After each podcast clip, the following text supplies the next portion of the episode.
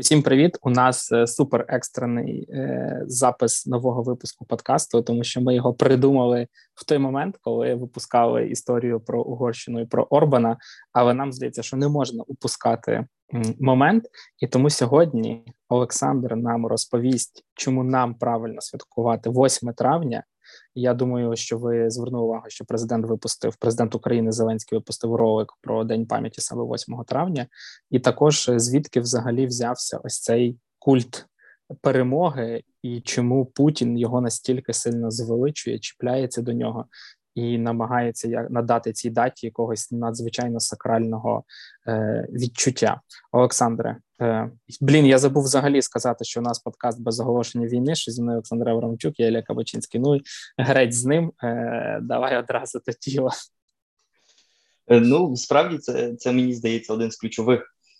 Е, ключових міфів сучасної Росії, на якому будується путінська політика, зовнішня і внутрішня політика. Тому дуже важливо зрозуміти, з якими були витоки цього міфу, і звідки взялося так велике і масове грандіозне возвеличування 9 травня як дня перемоги у так званій великій вітчизняній війні.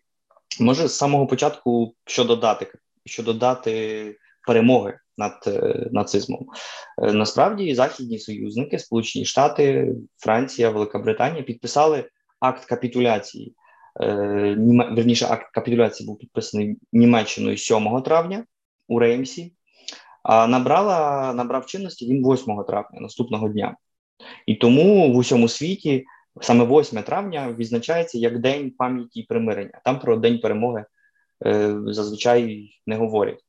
Е, натомість Сталін і Радянський Союз вимагали підписання окремого акту, вважаючи зрозуміло, щоб показати теж е, значення радянського союзу у перемозі над е, третім рейхом, рейхом, і під і окремий окремий акт капітуляції був підписаний 8 травня і набирав чинності він 9 травня. І саме тому в радянській традиції е, відзначалося саме 9 9 травня як е, день перемоги. Натомість, е, вся весь західний світ і, взагалі, вся цивілізована частина цієї планети відзначається 8 травня. З іншим іншою датою, до речі, яка що цікаво, як ти сказав, весь цивілізований світ. Так, і я думаю, що українцям Україні варто до того до цієї частини цивілізованого світу е, прагнути, тому що е, день перемоги в цьому радянському радянському контексті мав дуже сильні пропагандистські елементи, про які ми зараз будемо говорити. Е, може, ще згадаємо те, що час від часу згадується теж 3 вересня, як е, як якби в радянському особливо теж календарі. Е, як е, дата підписання е, акту акту капітуляції з Японією, і в перші в перші повоєнні роки, 3 вересня, теж було частиною відзначення в радянському календарі від відзначення перемоги над, над Японією. Як як виглядала виглядало святкування цього дня у повоєнному радянському союзу? Цікаво, що от Сталінський СРСР вже перший рік, тобто 1945 рік, е, запровадив відзначення перемоги 9 травня і 3 вересня, як ми вже згадали. Е, при цьому цей контекст японський використовувався як е, відкладену помсту за поразку Російської імперії у війні 1904-1905. І е, Сталін Сталін теж показував от Японію як як такого собі е, ну близького, дуже і справді близького соратника соратника Гітлера. Але е, крім того, що от якби холодна війна була ще у початковому такому зародковому етапі, тому в перші повоєнні роки, 45-46 рік, радянський союз не заперечував вкладу союзників у перемогу над нацизмом, тому що саме навіть ця капітуляція з Японією була підписана на американському лінкорі Міссурі, якби тут американський вклад був був великий. Е, При цьому перше офіційне відзначення Дня перемоги парадом відбулося 9 травня. Відбулося не у Москві, де парад відбувся парад переможців. Відбувся 24 червня з з цими німецькими військовополоненими, з прапором перемоги, який побував у Берліні. Натомість це перше офіційне відзначення 9 травня відбулося у Києві де вже 9 травня 45-го року відбувся відбувся офіційний парад. Е, при цьому 9 травня відзначали відзначалося також у країнах е, соціалістичного табору Польща, Чехословаччина, Румунія, які теж після війни стали е, елементом радянської цієї більшої ширшої імперії. При цьому, якщо може в кількох словах скажемо про те, чим був післявоєнний сталінізм, тому що це теж важливий контекст формування міфу і якби комеморації і елементу відзначення Другої світової війни. Після війни Сталін е, ще більше посилив репресії, е, почав закручувати гайки, почав боротися з так званим космополітизмом, тобто на практиці з євреями посилився державний антисемітизм, тобто те, що ми маємо бачимо теж в деяких висловлюваннях е, Лаврова і інших російських політиків. В Українській Україні тоді повоєнний голод у відбудов відбудовується країна, зрозуміло, після війни величезні втрати, використовують працю примусово депортованих ворогів народу, а навіть цілих народів. Е, і зрозуміло ж в'язнів ГУЛАГу. Е, при цьому ці сталінські повоєнні репресії вони були відповіддю на послаблення тоталітарного режиму під час війни, тому що Сталін, бачить, що він програє війну, е, вирішив піти на певні поступки, лібералізував режим, дозволив зокрема дозволив е, діяльність е, різних релігійних організацій, тобто деякі мешканці радянського союзу почувалися сміливішими у критикуванні радянської влади, і власне після війни в авангарді невдоволення радянським союзом були фронтовики, були учасники Другої світової війни, які повернулися до радянського союзу часто після е, мандрівки всією Європою, після відвідування е, Німеччини, тієї ж самої, часто теж Західної Європи, і зрозуміло, що вони почали висловлювати невдоволення. Політичною економічною системою радянського союзу, зокрема, з їхньої ініціативи на місцях були протести проти корупції, проти колгоспів, проти і особливо теж проти державних позик, які були важливим елементом у відбудові, коли потрібно було віддати місячну зарплату на потреби відбудови після Другої світової, е, і при цьому от, е, радянський радянський союз перші два повоєнні роки святкував День перемоги, власне, 9 травня. Відбувалися різні в цей момент інциденти за участю цих цих же фронтовиків. Е, На деяких випадках е, доходило до вбивства місцевих партійних чиновників цими цими фронтовиками. Ну і самі фронтовики вони поверталися до радянського союзу і здобували серйозний авторитет. Тому що вони були переможцями, вони самі себе вважали переможцями. Зрозуміло, що це з цим за цим з невдоволенням спостерігав сам Сталін тому що він зрозуміло вважав, що перемога це не справа фронтовиків, це перемога, це справа вождя. Це справа керівництва радянського союзу, і до речі, цікаво, що він е, після війни заборонив е, заборонив фронтовикам писати е, писати мемуари про війну, тому що він посилаючи посилався офіційно на те, що військові не вміють добре писати. Хоча насправді йшлося про те, що військові почали описувати те, що вони бачили. Так само і в критичному світлі, те, що вони бачили в під час війни, і ще до того, як радянська пропаганда запропонувала власну офіційну дуже позитивний образ е, самої війни. І тому насправді це це справжнє, а не якесь пропагандистське ставлення радянської влади, зокрема влади Сталіна, до фронтовиків, е, було дуже дуже жорстким. І вже 23 грудня 47-го року президія Верховної Ради СРСР з ініціативи Сталіна постановила, що 9 травня, те, що до цього було святковим днем, неробочим днем, стане днем робочим. Тобто офіційно вони ліквідували е, відзначення цього дня. Е, Натомість на його місце прийде 1 січня як е, неробочий день. Ну зрозуміло, аби дати можливість відпочити чи похмелитися після після нового року. Так і при цьому додатково, що було теж доволі сильним ударом по часто інвалідах війни. З 1 січня 48 року відмінили всі щомісячні грошові виплати орденоносцям. Їх було доволі багато. Е, свої виплати втратили теж герої радянського союзу. І навіть про це є свідчення у відповідь фронтовики демонстративно переставали носити ордени, які їм дали за, за перемогу. Логіка Сталіна була зрозуміла. Радянський Союз насправді не дбав про своїх ветеранів, які дійсно ж були були інвалідами. Серед них було багато бездомних тому що вони не, не мали можливості працювати. Взагалі радянська держава не дбала про своїх людей, е, і тому якби це трохи суперечило уявленню про те, що носій ордену Героя Радянського Союзу мусить бути таким дуже ну принаймні, принаймні добре. Добре доглянути.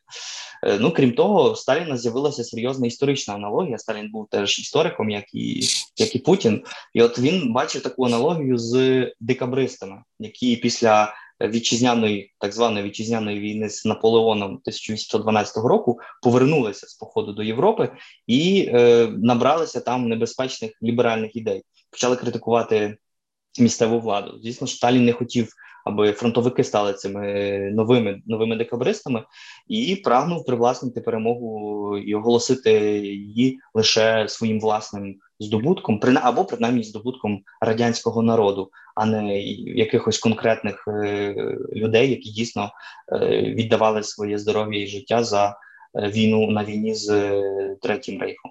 І тому, от власне, після 47-го року. І аж до 1965 року у радянському союзі офіційно не відзначалася, не відзначався на найвищому рівні е, день день перемоги, як е, як перемога у так званій великій вітчизняній війні.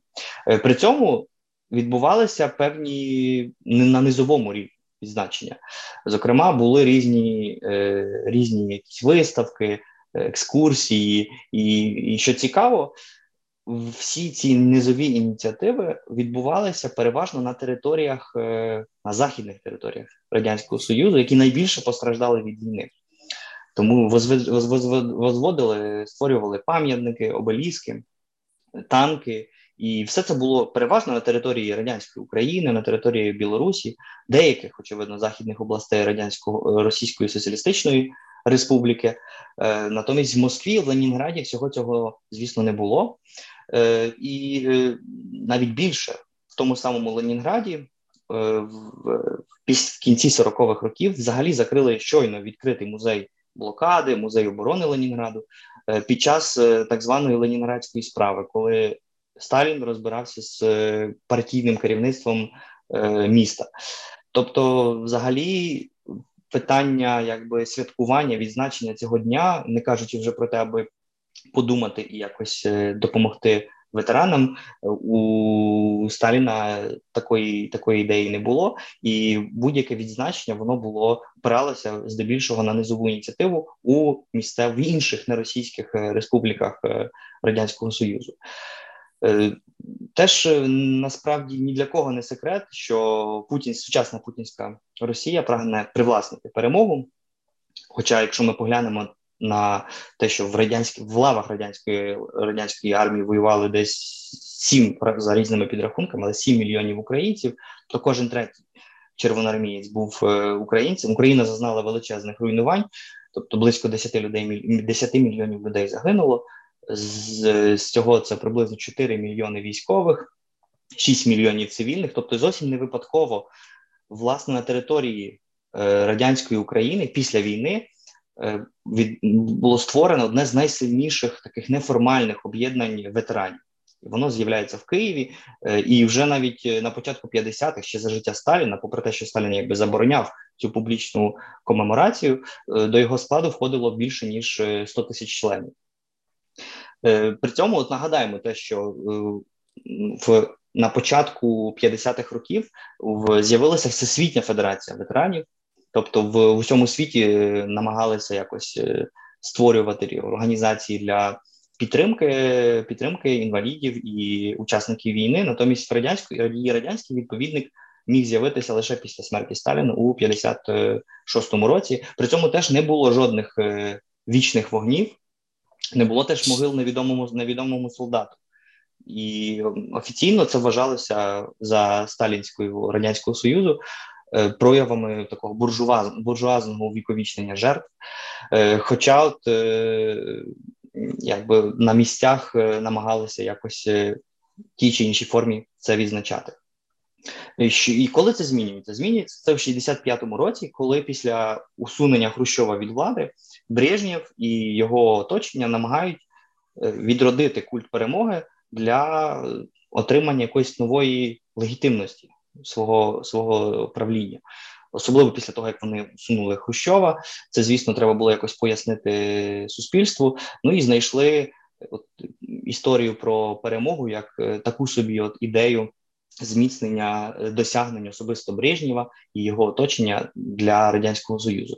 Зразу ж Брежнєв, звісно, записався дуже добре до до Червоної армії, хоча він насправді воював у Червоній армії, але був там більше радше політруком. Відповідав за ідеологію, натомість е, з'явилася низка публікацій про його величезна легенда участі Брежнєва у війні. Зрозуміло, що при кожній нагоді він вішав собі чергові ордени, взагалі дуже полюбляв бути нагороджуваним. І саме от якраз в середині 60-х років е, починає відродження цього побідобєсія як, е, форми е, посилення легітимності влади Москви. При цьому, враховуючи загальний вклад України в перемогу над нацизмом, про який ми раніше вище про який ви ще говорили, з ініціативою встановлення, якби і відновлення цього офіційного і доволі помпезного святкування Дня Перемоги вийшов е, український е, комуністичний лідер е, Петро Шелест, перший секретар Української комуністичної партії, який у січні 65-го року. Написав до президії центрального комітету з пропозицією оголосити день перемоги неробочим днем, і з і 9 травня е, проводити щорічні паради. При цьому він у своєму листі звертав увагу на те, що потрібно це швидко зробити, тому що в Україні і так широко розвину, розвинулося таке самочинне святкування, в тому чи в іншому місті організовувалися паради, зустрічі. Е, дійсно, справді війна, пам'ять про війну в Україні була однією з найсильніших, е, тому що. Між іншим, і тому що саме на, на території України е, зберігалася довгий час окупація, значна частина сучасної території Росії не була охоплена німецькою владою, і тому от якраз пам'ять про війну була в Україні доволі сильною. І рік перед е, цим, в 64-му році, на території Української Радянської Республіки відбулося святкування річниці 20-річчя звільнення українських міст. Тобто, це була автентична потреба, якби відзначення цього цього дня. І тому е, вже в, після того, як президія в 65-му році повернула 9 травня як велике велике свято, зрозуміло, радянський союз намагався використовувати цей день у геополітичному, скажімо так, у міжнародному вимірі. І от радянська пропаганда уміло використовувала той факт, що у офіційному законодавстві тодішньої західної Німеччини 8 травня 65-го року офіційно визначалося як останнім таким моментом коли спливав термін е, задавненості різних нацистських злочинів. До речі, це теж питання е, доволі серйозне, тому що денацифікація Німеччини вона не відбулася, можливо, найкращим чином з різних причин, про які зараз немає часу говорити. Але, попри тиск опозиції, е, такої лівої опозиції в західній Німеччині, як і Сполучених Штатів і Ізраїлю, уряд Людвіга Ерхарда, західно-німецький уряд, не відмінив цього терміну. Тобто, в 65-му році. Е, спливає цей термін, радянський союз відразу згадав про своїх ветеранів, тому що можна їх було використати для тиску на західну Німеччину, показувати, що ось там нацизм піднімає голову, і давайте ми будемо знову святкувати День перемоги як такий момент, який дає нам моральне і політичне право. Е, Проводить таку, а не іншу зовнішню політику. Відтоді, от радянське керівництво е, дуже радо використовувало статус переможця, зрозуміло, так само позбавляючи права інші країни ті так чи інакше відсилатися до до, до, до свого до свого права. І тому от саме перше, навіть це святкування 65-го року, воно мало серйозний міжнародний вимір, тому що е, намагалися радянський союз показувати всюди виставки, писали в закордонних е, виданнях про те, який радянський союз. Е, яку який вклад здійснив у перемогу. Зрозуміло нічого про те, що саме завдяки радянському союзу війна, Друга світова війна і розпочалася, ніхто не говорив. про е, спак Молотова Ріббентропа е, теж ніхто не згадував, і про те, як е, радянський як Гітлер і Сталін ділили Європу в 39-му році. Е, теж натомість Брежнєв у своїй двогодинній е, промові. Е, згадав про велику велику побіду совєтського народу. І у 65-му році, в 9 травня 65-го року, відбувається теж е, перший за ці 20 е, років парад на Червоній площі, де провозять зокрема міжконтинентальні балістичні ракети з ядерною зброєю. Тобто, це теж була можливість показати Е, Кузькіну мать е, різним е, ворогам радянського союзу. При цьому, до речі, цікаво паралельно з відновленням святкування чи вихідного дня 9 травня.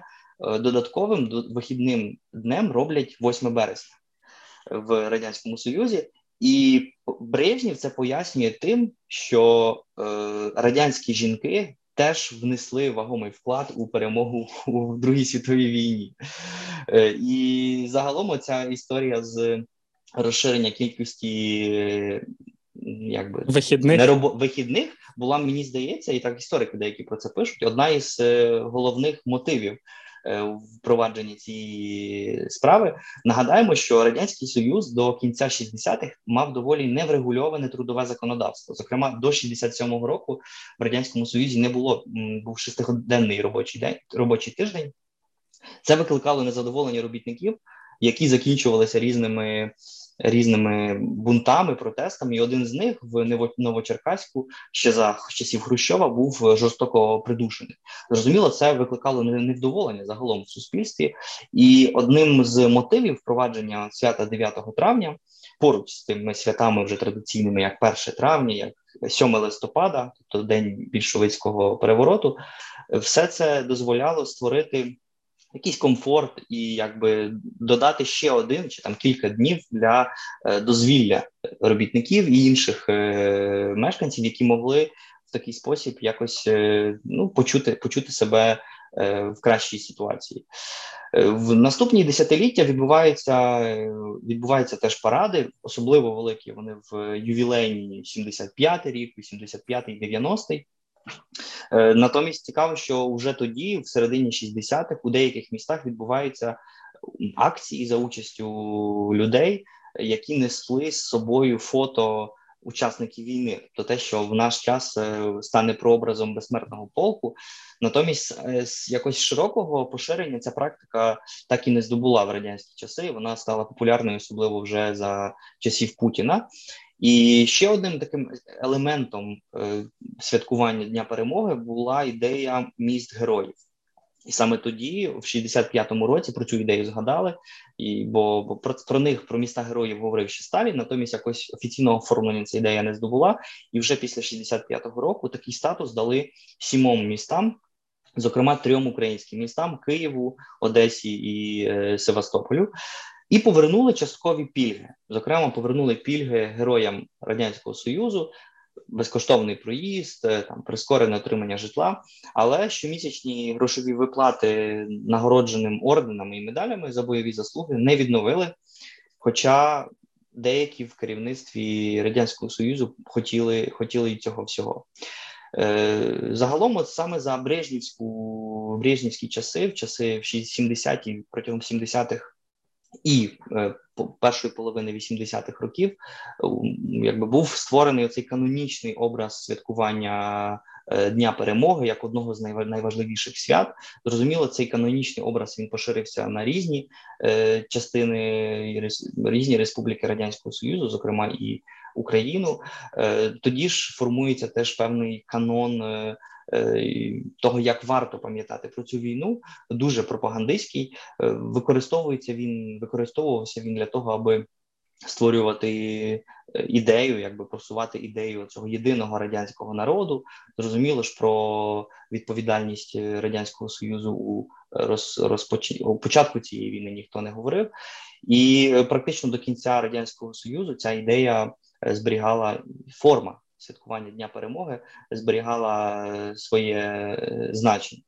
Натомість після от розпаду... Ціка...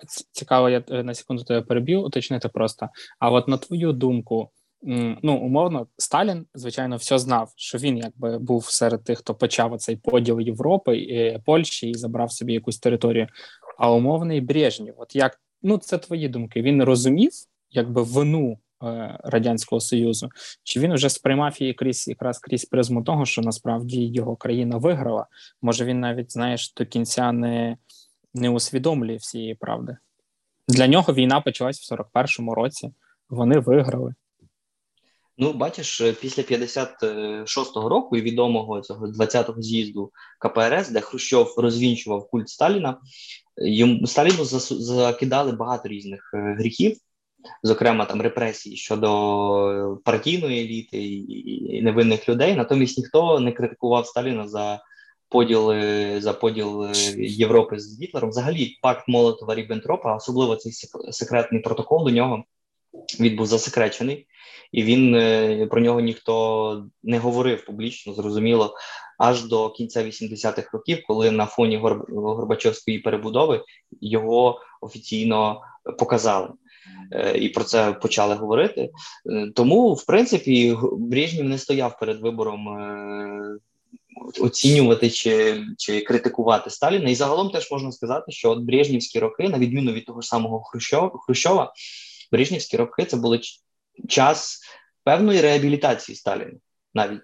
Е, тобто Хрущов дуже критикував Сталіна за репресії, але Брежнів повертався до сталінської символіки, і повернення до культу перемоги було якоюсь мірою поверненням до до цього сталінського культу е, перемоги і до сталінського уявлення про те, що за ціною не постоїм, і що от, е, взагалі найважливішим таким моментом у історії радянського одним з найважливіших моментів є якраз перемога над е, над нацистом, нациз, нацизмом.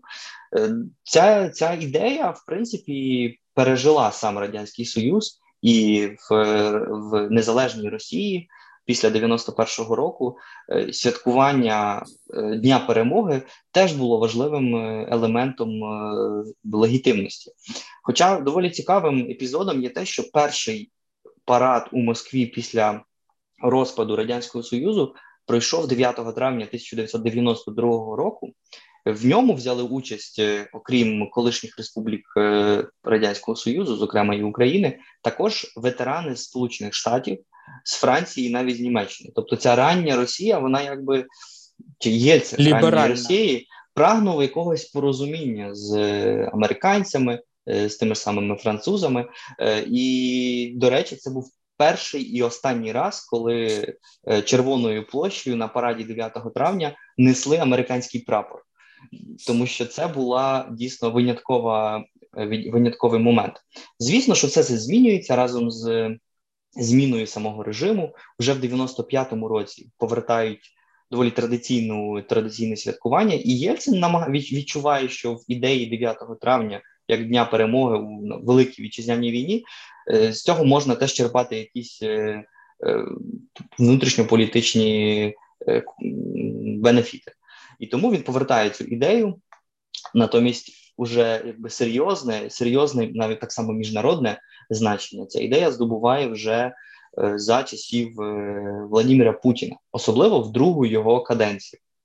У 2005 році в чергову річницю Е, перемоги над е, нацизмом, е, Путін організовує дуже помпезний парад в Москві, і великою мірою, от якраз цей путінський спосіб відзначення цього дня він є можливістю.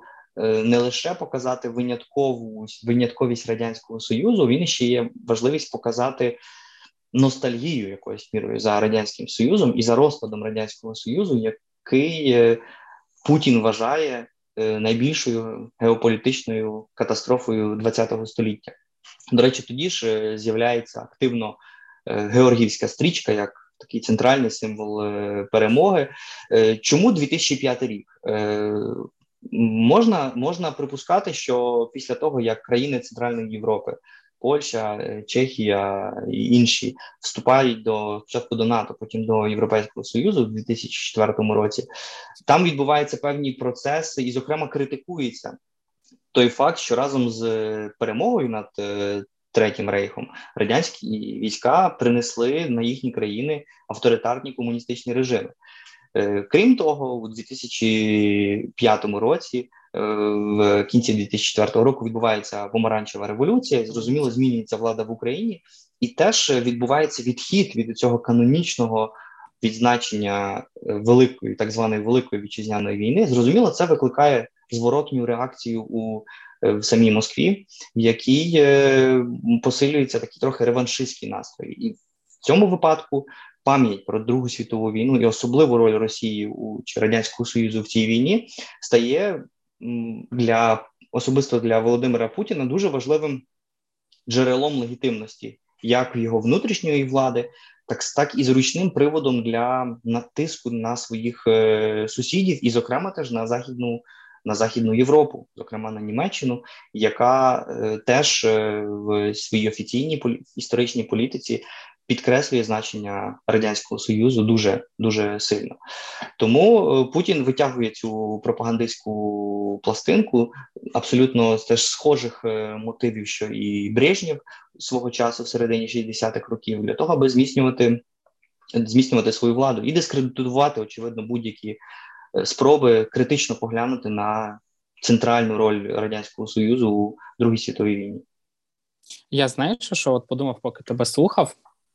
Знаєш, у мене є таке якесь внутрішнє відчуття, що у Росії я там не живу, тому якби зовнішньо дивлячись в ту сторону, їм потрібно було якесь їх власне велике свято, яке б вони могли, ну якби знаєш, як кажуть, поставити на знам'я і от його Е, просувати, тому що ну в Україні є День Незалежності, який ну Україна любить, поважає, е, цінує, е, і в нас знову ж таки є, на жаль, такий поганий спогад, як голодомор, який Україна ну відзначає, не забуває. Ну я маю на увазі, знаєш, там Великдень велике свято, яке з'єднує сім'ї, тобто багато різних великих свят, які так чи інакше, хто б там що не казав, вони є ну з'єднують Україну, вони вони для всіх важливі. А в Росії я так розумію, що там День Росії, якийсь він ну Пасхи там Великдня в них взагалі немає, і є от голубой ганьок зимою е, на новий рік, і по суті, от е, День е, День Побєди їхнє це якесь таке найбільше свято, тому що ветерани є в кожній родині, і от вони на ньому напевно і апелюють і грають. От якісь в мене такі думки от виросли з того, що от ти тільки що проговорив. Так, значною мірою а... так і є, тому що Росія, е, Росія як е, післявоєнна Росія. Е, після після розпаду радянського союзу вона не стала, не показала якоїсь історії економічного успіху або якоїсь дійсної інтеграції у великому цьому європейському домі, як як цього як про це говорив е, Горбачов. Е, і тому єдине, що їм залишається, це це показувати, які в них є великі ядерні ракети, і яка їхнє моральне право до до до захисту всього світу від е, так званого нацизму через те, що вони є спадкоємцями великої е, перемоги радянського союзу, і тут ще доволі цікава річ, що десь із 2008-2009 року Путін починає дещо розвертати цей міф, тому що от на одній з прес-конференцій його запитали. Е, про те, хто на який з народів радянського союзу найбільше вклав е, е, який мав найбільший вклад у перемогу, і Путін, звісно ж, почав говорити про те, що саме Російська Соціалістична Федеративна Радянська Республіка, тобто Росіяни як народ, мали найбільший вклад, безперечно, на цьому мінімізовуючи не лише вклад союзників. Ленд-ліз, про який ми говорили, чи чи відкриття другого фронту на на заході, але й втрати іншого інших е, республік радянського союзу. Зрозуміло, Путіну дуже вигідно як використовувати це, аби посилювати цю ідею національної гордості росіян, тому що нічого іншого, з чого вони могли бути горді, у них поки що немає. Да, і тут ще цікаво, знаєш, те, що ти розповів, я цього не знав. Там про як ставилися до ветеранів, що в них забрали виплати. Тобто, ну ці ж люди вони якби мали там дітей, внуків, тобто стерлася якась оця от пам'ять. Люди забули, як насправді відбувалося, як насправді було там, і оці от їхні там е, ностальгічні настрої, бажання підтримати це свято.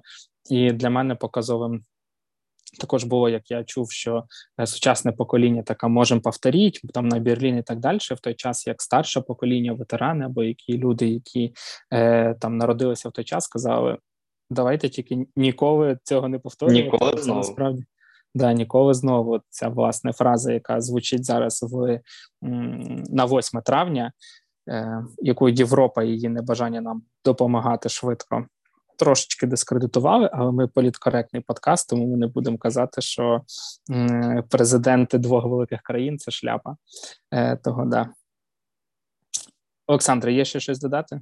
Ну я тут лише можу сказати те, що як і кожна дуже травматична е, історія, як дуже травматичний досвід, так і Друга світова війна для багатьох ветеранів, учасників е, цієї війни, е, була е, була якби приводом не для того, щоб розказувати, як ми всіх перемогли, а навпаки, була історія, про яку вони не прагнули не згадувати.